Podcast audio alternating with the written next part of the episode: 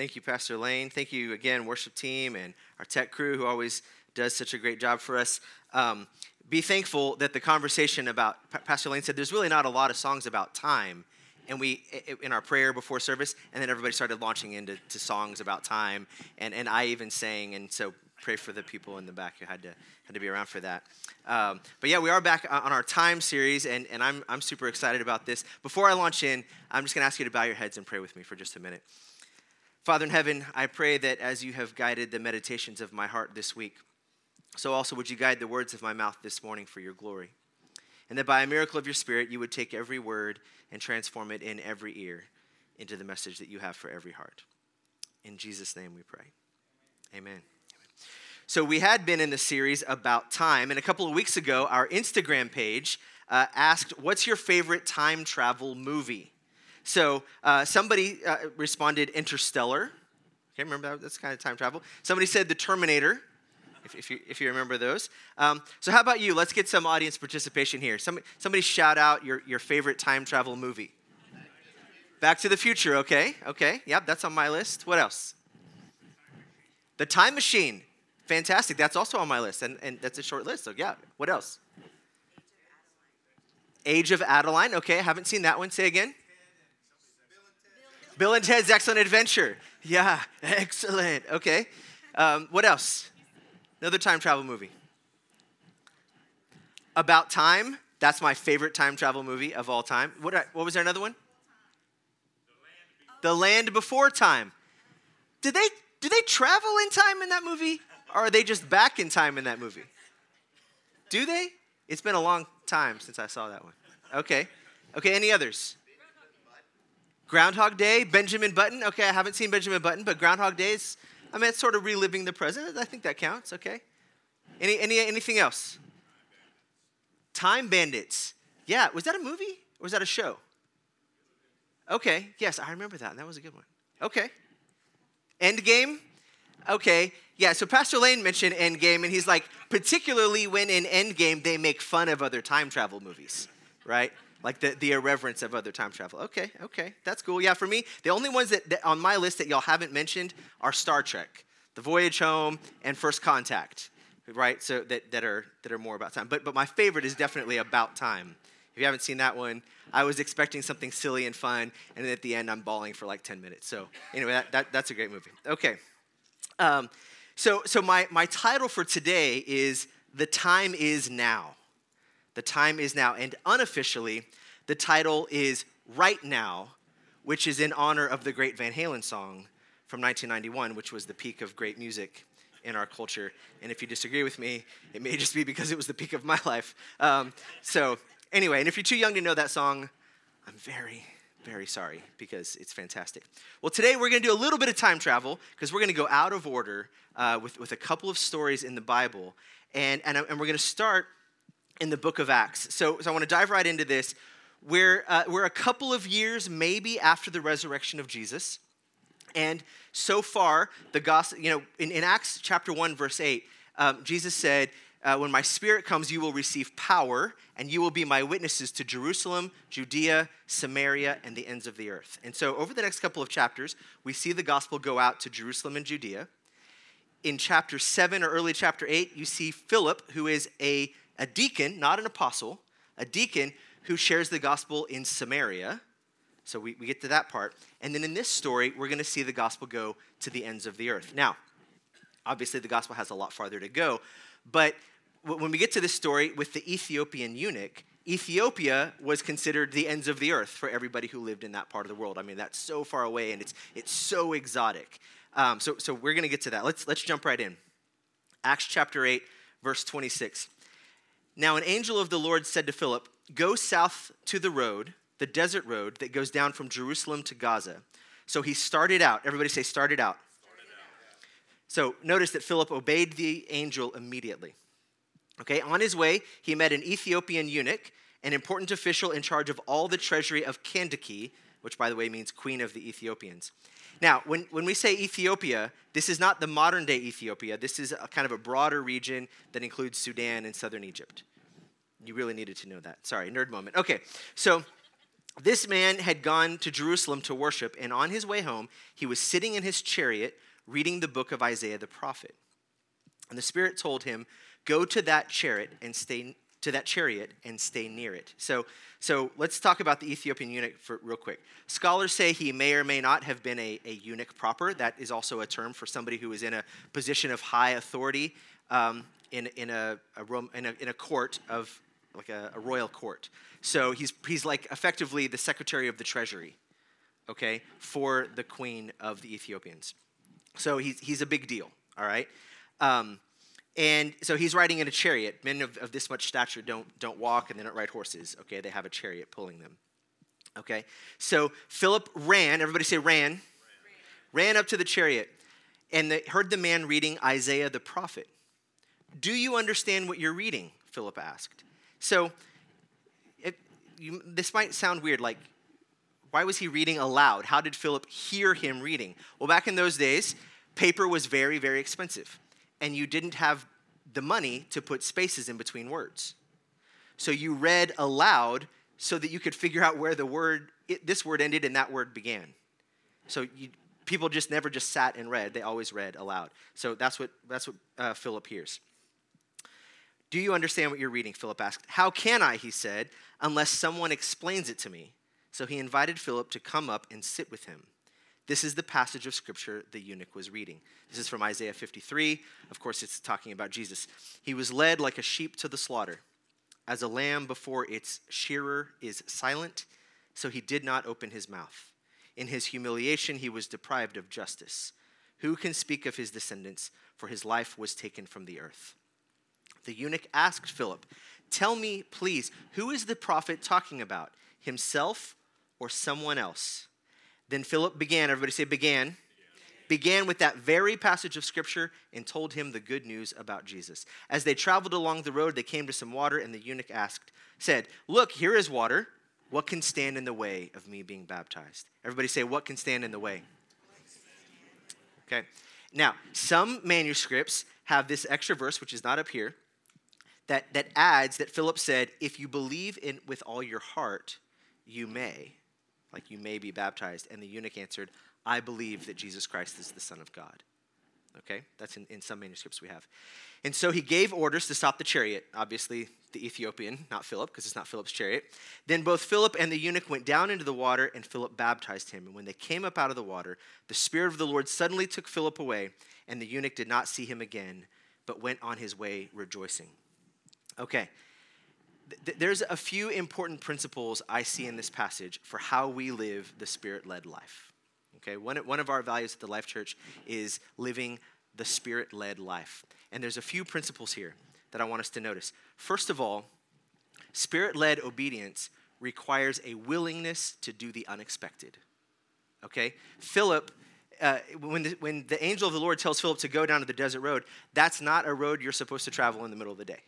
It's dangerous. It's fine if you're on a chariot and you can outrun all the bad guys, but not just to walk, okay? But Philip obeys, even though there's some danger there. And uh, the next thing is that Spirit-led obedience requires a boldness, okay? The Ethiopian eunuch is way above Philip socially and economically, okay? You know how when, when you're when you have to talk to somebody who's like really important, you get that little bit of nervousness, right? That's what Philip would have had, but to be obedient to the Spirit, he had to proceed anyway. He had to have that boldness. The next thing, and this is this is my, my main point today, Spirit-led obedience requires immediate response. Immediate response. What's our title for today? Right now. Delayed obedience is, is basically just disobedience. Now, so in it, if if we're going to say that we're that. that we're going to obey, it has to be immediate. Now, I don't want any parents like like elbowing the kids at this moment, okay? I don't I don't want to see any, like, you can just be like, "Preach it, Pastor," but say it inside, okay? D- like, and, and, and when you get in the car, don't be like, "Did you hear what he said?" Like, just just just thank the Lord, right? Okay? This importance of immediate obedience, okay? The Ethiopian eunuch understood, and he has a much bigger decision to make. The Ethiopian eunuch understood that obedience had to be right now. Right now. Okay? So, uh, a few years ago, I, I was at work, and I had this this colleague, and she was talking about how she um, she felt like God was telling her to um, to give some money to some some people in her small group who were going on a mission trip. And I was like, oh, that's that's so cool. How did that go? And she's like, how did what go? I was like, well, when you gave them the money, were they like all excited and encouraged? And, and she's like, well, I haven't given it to them yet. I'm I'm still thinking about it. And I was like, oh, okay. She was like, what? And I was like, do you want you want buddy at work, David, or you want Pastor David here? And she was like, uh, both, I guess. The Pastor David? I was like, is there really any difference between delayed obedience and disobedience? And she was like, ah, I think you're right. And she pulled out her checkbook, and she wrote the check. So the next time she saw him, she'd have it, and she could give it to him. Because that's the thing. Obedience requires immediate obedience. The, the thing is, we have to give God our yes in advance. And here's what I mean. But before we know what God is asking us to do, we have to give him our yes. Wherever you say, wherever you want me to go, whatever you want me to do, whoever you want me to share my faith with, whatever it is that you're asking, you have my yes in advance. This is not easy. This requires a lot of trust, okay? But it's the only way to live a spirit-led life. It could be, and, and, and if we don't do that, if we don't give that yes in advance, then when the direction comes, we, we might let logic take over. You know what I'm talking about? Well, you know, it's just not the right time. You know, I'm just really not ready. I just I just don't know. And and what I've noticed is that so often when you when we're seeking God for direction in our life, hey, what should what should I do about my work? What should I do about this relationship? What should I do about this financial decision? I I have noticed in my own life that submission precedes direction. Let me say that again. Submission precedes direction. I'm like, okay, God, what should I do? He's like, mm-hmm. We'll just wait until you're actually ready to do what I ask. When you're actually submitted, then I'll tell you. Because if I tell you now, when you're just weighing your options, that's just going to be confusing, right? But if you give your yes in advance, God, I, I really am submitted about where I want to go here, then our submission precedes his direction. Spirit-led obedience requires a willingness to do the unexpected. It requires boldness. It requires an immediate response. I was thinking about uh, this need for immediate response this week, and so I, I, I texted a, a few friends and family who are way ahead of me in, in their faith journey, and I asked them to tell me a story about a time when they had to obey God immediately, and if they if they hadn't obeyed immediately, it just it just wouldn't have worked out right. Um, and so uh, a good friend of mine, Brady, tells a story about fifteen years ago. His his sister had just died a few months before. He was in a, he was in a bad spot emotionally. Um, he he said, you know, God was trying to to draw him to some other things, but he just he was real resistant, and he had a lot of stress at work. And one day he was at home, and he, he was like, his wife's name is Kristen. He said, Kristen, I'm just really not feeling good, like like at all. I, I think maybe I need to go to go to Care Now. So they went. They went to Care Now, and and the the doctor came. And she saw his blood pressure, and she saw his his pulse, his his, his resting pulse, and, and all this stuff. And she's like, okay, you need to go to the emergency room right now. He was in his early thirties. And and and she was like, this, we got to figure out what's wrong with you. And he's like, no, I know exactly what's wrong with me. It's it's work, it's it's it's emotional stress, and my my job, and I just, I kind of think maybe I need to be moving on from this job. But he didn't tell her, her all that, but he told Kristen all that on the way home, and then just prayed and said, God, tell me, tell me what to do. And the next day, so he worked for a Fortune five hundred company, and he made a lot of money, especially for, for such a young age. Uh, he's a, he's a tech guy, made, made a lot of money. And they start talking in this meeting about how their what their their plans are for this project. And he's like, it was completely unethical, completely unethical. And he just sat back, and he said he had such a peace wash over him, and he said, nah, I'm not going to be a part of this. Everybody's like, what? What are you talking about? And he just started telling him, this is unethical. I'm, I think that ethics are important. I'm not I'm not going to be a part of this. And and and I think you guys are wrong to do it. He said the project leader started crying, like like tearing up at at, at his his admonition. And and he's like, yeah, I'm, I think I'm I'm going to go back to my desk. And he leaves the meeting. So he get, they said, hey, uh, you need to talk to the, the boss's boss, you know, the big boss, and uh, you need to you need to drive over to that building so you can meet with her in person. So he gets in his truck, and he starts driving over there, and his engine blows up. Like, not like, but like stops. Like his, his engine stops working. And he's broken down on the side of the road. So he has to call the boss's boss's boss and say, hey, by the way, my engine blew. I'm not going to be able to come and meet with you. And she said, you know what? Don't worry about it. I'm just going to lay you off. That was the end of that. So he calls his wife. He tells her. He gets his, he gets his truck towed across the city because he worked in Well, I won't say where he worked because that might give away who he worked for. He, he worked on the other side of the city, and he gets a he gets a ride home, and he and, and he's on the on the road, and his father-in-law calls him, and he says, "Hey, Brady, uh, how you doing?" He's like, "I'm great, man. I'm excited. You know, why don't we go to Hofbrau tonight? I'm in the mood for a steak."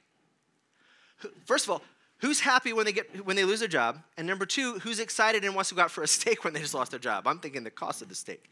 All right, but he was at such peace. Because he, he held to his principles, and, and he knew that it was God's direction because, because he was seeking God for that. Um, here's, here's what I want to say about that. Obedience leads inevitably to peace. Obedience leads inevitably to peace. And especially that peace that surpasses all understanding, which is an eloquent biblical way of saying a peace that makes absolutely no sense. A peace that you can't explain by looking at the circumstances around you. It's a peace that, that only God can give and, and we can't explain. By, by way of disclaimer, my official advice is do not quit a job unless you have another job to go to, okay? Or your ethics are at stake, or unless God gives you specific, undeniable direction that you have confirmed with godly counsel. And those last two, I've only done each of those once, and I've changed jobs a lot, okay? So so I'll, I'll tell you, Brady never made as much money in, in his life since. He's never made as much money as he did working for that Fortune five hundred company. But I'll tell you what, he has everything he needs. And he is happier than he's ever been. And he's at peace because he's inside the will of God. I asked him if it was okay to tell this story. He's like, heck yeah, man. Tell anybody if it'll, if it'll encourage them. Okay? All right. And, and one more thing. I promise you, you never have to be afraid to do the right thing. When, when, when, it's, when it's a matter of, of principles and right and wrong, you never have to be afraid to do the right thing. When it's a matter of obeying the Spirit, when the Spirit prompts you to do something, you never have to be afraid to do the right thing. It, it, with my kids, they're like, oh, Dad, you're a broken record with that thing. Because I always say, you never have to be afraid to do the right thing. If you get in trouble for it, if, if, if it's the right thing. Um... Hope my son doesn't get mad at me for sharing this story. My son was in the, the fifth grade. He got into a fight at school. And I got called in and, and, and came and sat down, and he was crying. And I said, I just said th- these words. I said, tell me it was in defense of justice. In other words, it's okay to break the rules if you're doing the right thing. And it's only okay to fight if you're defending justice. And he knew exactly what I meant. And he dropped his head and he said, no, it wasn't. It was his, his pride was hurt, and it was selfishness. It had nothing to do with defending justice. You never have to be afraid to do the right thing. You will never, ever regret saying yes to the Spirit's guidance if you obey immediately.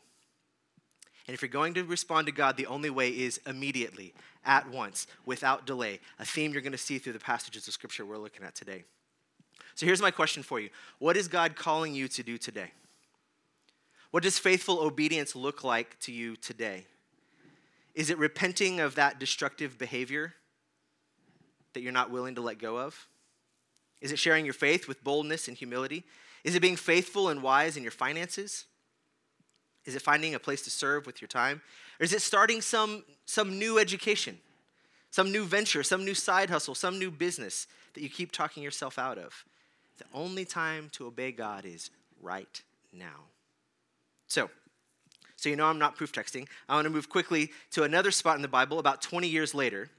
And uh, do, can we can we pull up the map? This is the Apostle Paul. Remember, he was the guy who made a living out of uh, out of persecuting Christians.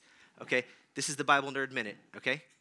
I, I promise we'll, we'll move on to fun stuff in a minute. Okay, so so Paul is from right here. Can y'all see that? I'll, I'll move around. He's from Tarsus, which is in Cilicia, okay? Israel is down here off the bottom right, south of Syria, okay?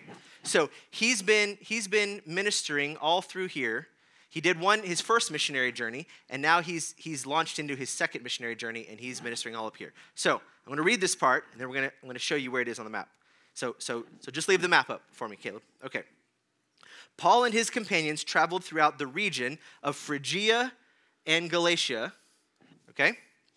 Having been kept by the Holy Spirit from preaching the word in the province of Asia. And Asia is kind of this spot right here in the middle that isn't labeled, okay?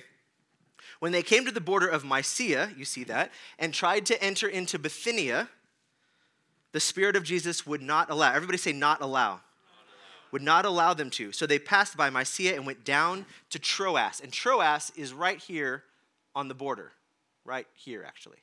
Okay? So they went down, topographically down to Troas. During the night, Paul had a vision of a, we can put the text up now. During the night, Paul had a vision of a man of Macedonia. Okay, Mas, go back to the map, sorry.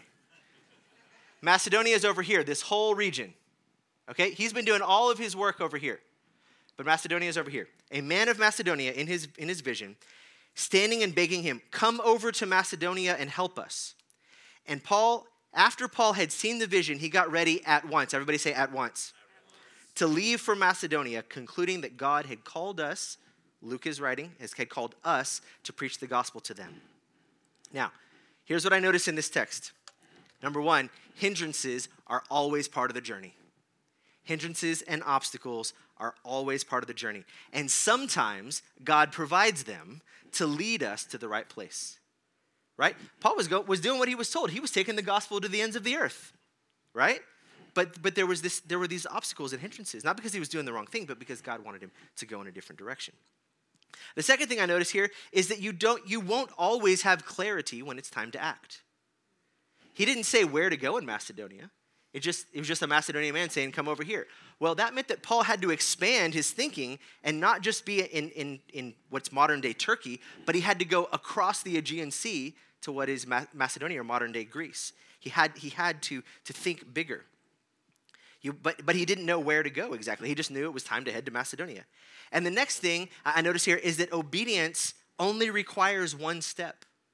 You don't have to know how it's all going to end up or, or the roadmap of all the different places you have to go.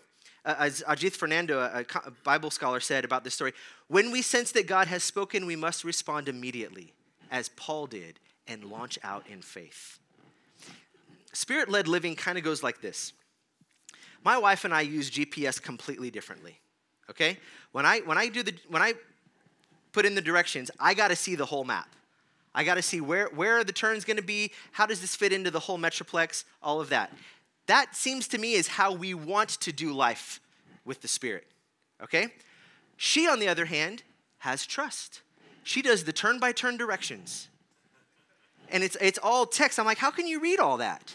Like, like my, my brain can't process all those instructions. She goes, no, I just look at the top one. It just tells me the next thing to do, which is how we're supposed to live our life with being led by the Spirit. We're not always going to get the whole roadmap, are we? We have to just take it one step at a time. Proverbs sixteen nine says, in their hearts, humans plan their course, but the Lord establishes their steps. The difference is our trust. You know, Paul, when he was when he was doing all of this work, sharing the gospel throughout the world, he didn't have in the back of his Bible maps of Paul's missionary journeys. He didn't know where he was going next. He knew where he'd been, but he didn't know where he was going next. That's the way it is for us. So here's my thought for you. In the presence of roadblocks or in the absence of clarity, take a step. Do something, because the only time we have to be obedient is right now. I had a friend who who wanted to start this business, and, and he had no money. He just had this vision and this excitement of all these things he wanted to do in his business. But the only thing he could do, he, he went to the bank account, and he went to the, he went to the bank, and he set up a bank account in the name of his business. No money, like he put like a, like five dollars in it, because but but he but he had this vision, and, and the one thing he could do today was open the account. He ran out of all of those checks in his business, and he doesn't even call his business that anymore. But he kept that one check to remind himself This, this is to remind me that I took a step, and then the vision eventually came to fruition. So for you, open that account, read that article, take a mentor to lunch, get a get a doing business as for, for the business you have in mind. It, it, you're like, oh, I, I just I just can't tithe, like that, that's beyond me. Okay, can you can give one percent, you can take a step. You, you can you can take one step of obedience in that direction, right? Um, I, I have a, a, a friend who um, is, is a very young Christian. I don't know them that well, but I, I ran into them, and they drive a really, really, really fancy car. Like, this car costs more than I make in a year, okay? And, and I said, I, I just looked at the car, and I said, can we just assume that I've said all the preacher things about your fancy car? And they're like, no, no, no, I want to hear it. And I just said, really? Like, you know, real, about your about your fancy car. Um, but then, later that week, I had a dream, and in the dream, that person is there in my dream, and they said, "Man, I just, I just can't tithe. I'm like, I'm all, I'm all hyped up. Like, I, I'm all like, like torqued up. I've, I've got all, all these expenses, and I can't do it." And I said, "Can you give one percent?" And that, that's what I said in the dream. Obedience only requires one step at a time. Okay, one more time travel back. We're going to go back before Philip and the and the and the Ethiopian eunuch. We're going back to Matthew uh, to Mark chapter one. Now, if you are sorting out where you are on this whole faith in Jesus thing, then this is the story for you, okay? We're going to Mark chapter one. This is the very beginning of Jesus' ministry, and this is, as far as we can tell, scholars tell us that Mark is the first gospel written, and maybe even the first book written in the entire New Testament, okay? And so it's important that the very first thing that we see that Jesus said, he says, these are the first words ever written down that Jesus said. The time has come. Everybody say, the time has come. The time has come. The kingdom of God is near. Repent and believe the good news. The time has come. The gospel of God is near. Repent and believe the good news. As Jesus walked beside the Sea of Galilee, he saw Simon and his brother Andrew casting a net into the lake, for they were fishermen. Come, follow me, Jesus said, and I will make you fish for people. I'm going to completely transform who you are, your vocation. I'm going to transform all of that. And, and look at what they did. At once, everybody say at once. At once they left their nets and followed him. When he had gone a little farther, he saw James, son of Zebedee, and his brother John in a boat preparing their nets. Without delay, say without delay, he called them. And they left their father Zebedee in the boat and the hired men and followed him. Notice the distinction between these guys who are business owners and the hired men. Okay, this wasn't just a job where you, you do it for a day and you can leave whenever you want. Like, we've all had those kinds of jobs. This is their career. This is their family business. This is their livelihood. And he says, I want you to leave all that behind and follow me. And notice the immediacy of their response. How many other people did Jesus call that we never read about because they were like, ah, I'm busy. Ah, I gotta, I got something else I gotta do. Actually, I gotta go bury my, my father. Let, let me just wait till my dad dies. And then, then I'll be free of entanglements and then I can follow you. No, they, they, they gave everything up. They left everything without delay. They moved on to, to what God had called them to do. What did you notice? The time has come, at once, without delay. Peter and Andrew and James and John understand that obedience has to be right now. What about you? If you're still figuring out faith, God, the Bible, all of that, and you're feeling drawn to it, and you're feeling drawn to it, I would encourage you to take your cue from the Ethiopian eunuch. He hardly understood anything. But he knew it was time to act, and he, and he walked over and he said, here's water. Here's water. What, what would, what's stopping me from being baptized? He knew he didn't know everything, but he knew he could learn it later. He knew he could find someone to, to explain it to him. If that's where you are, act today. Take your cue from the Ethiopian eunuch. Take your cue from the Apostle Paul. He didn't know what the rest of the journey was going to be like, but he took that first step of obedience. Take your cue from the fishermen. They didn't ask for terms and conditions. They didn't ask for the fine print. They responded to the power of the call because it was Jesus who called. They turned their back on everything to follow Jesus. They never looked back, and and they never regretted it. Somebody mentioned The Time Machine, one of my favorite stories of, of time travel movies. And in The Time Machine, the main character, his wife dies. And so he creates a time machine so that he can go back in time and prevent her death. And he changes all the circumstances. Anybody seen this movie? He changes all the circumstances so that she so that she won't die. And with a different location and everything, she dies for a different reason. And so he goes back in time again, and he keeps going back in time, trying to change the circumstances so that he can change the past. And the whole message of the whole, the whole story is this: you cannot change the past. You only have the present, and you can change the future. What is God calling you to do today?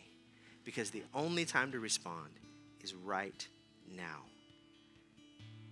I'm going to invite everyone to join me in this prayer. And, and if God is calling you to, to, to, to join, to, to follow him for the first time, or to take that step of faith, and you need somebody to agree with you in prayer, we're going to have prayer partners up here after the service and, and, and probably during our final song. And I would encourage you to come and, and have somebody agree with you in prayer. And I'm going to invite everyone to pray this prayer, whether you're whether it's for the first time, putting your faith in Jesus, or or you're, you're, you've been this a long time and, and you want to commit in faithfulness to him. I want to invite you to join me in this prayer. Would you bow your heads and repeat after me?